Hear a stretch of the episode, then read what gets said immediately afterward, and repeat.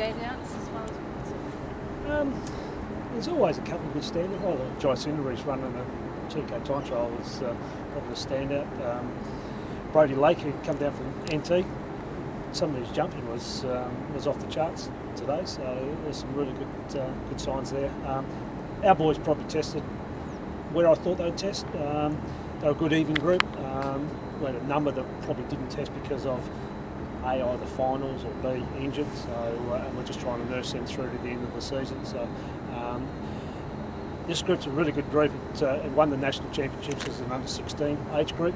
Uh, I would have loved to have taken them away to an under 18s championship, so it wasn't to be. and a few scouts watching, they would have been.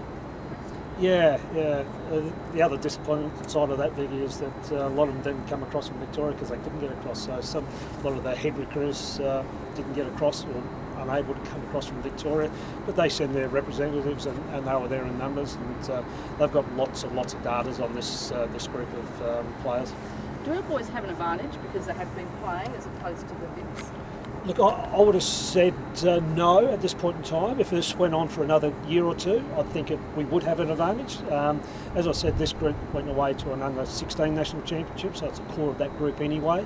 So they've been tracking these uh, lads since probably under 15s. Uh, so they've had probably three years, four years of, of good data on them. Uh, I think they're confident enough to go into this year's draft with a fair understanding of who's you know, top 10 and beyond that. How high did you rate this crop of SA kids? Uh, I thought they were a good even group. You know, we had some good tools. Obviously, Riley Thilthorpe being good tools. We had some good spread of people.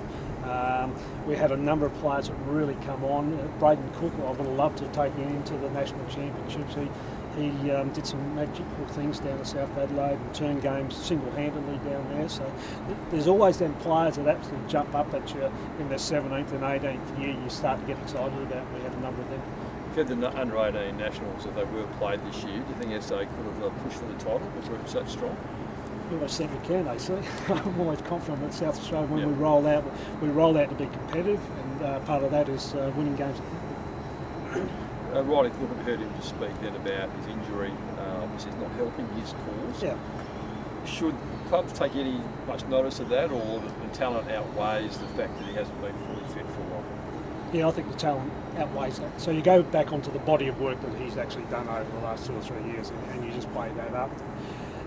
He's his own worst enemy because he just works. He just wants to work. So sometimes he's like a horse. You've got to pull him up and get him to spell for occasion, but he doesn't like doing that.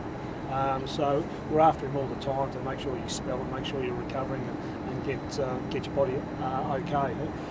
He would have probably run with Jai Cinderbury in the 2K time trial, so a man of 200 centimetres runs that sort of uh, numbers of, in terms of aerobically.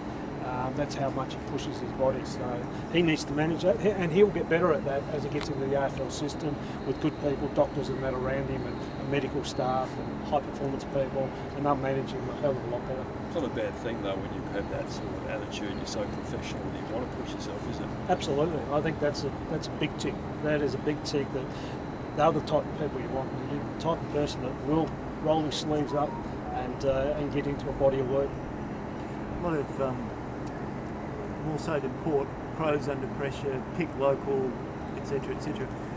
As a group, having said they're even, are they are they up there in terms of you know no mistakes? If you've got a choice, choose the local guy. I would have said Neil that you actually take talent.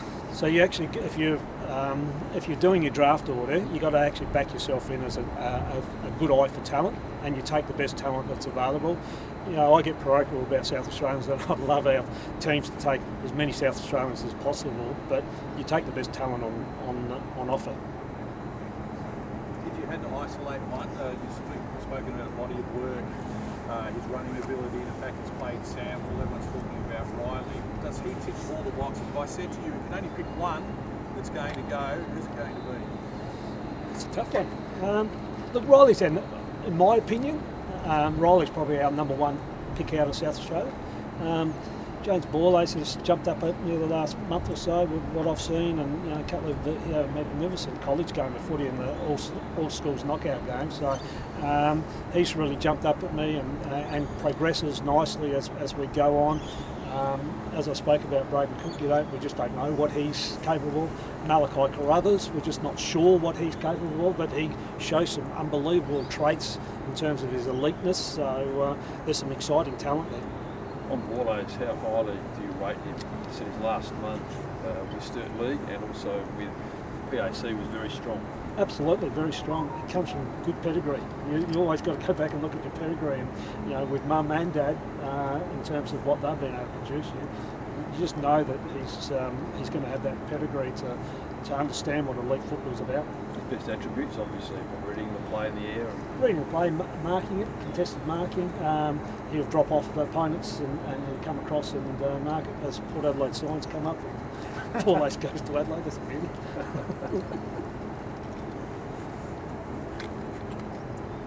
You want to comment on Jason Kemp losing his papers and the agility of the news show?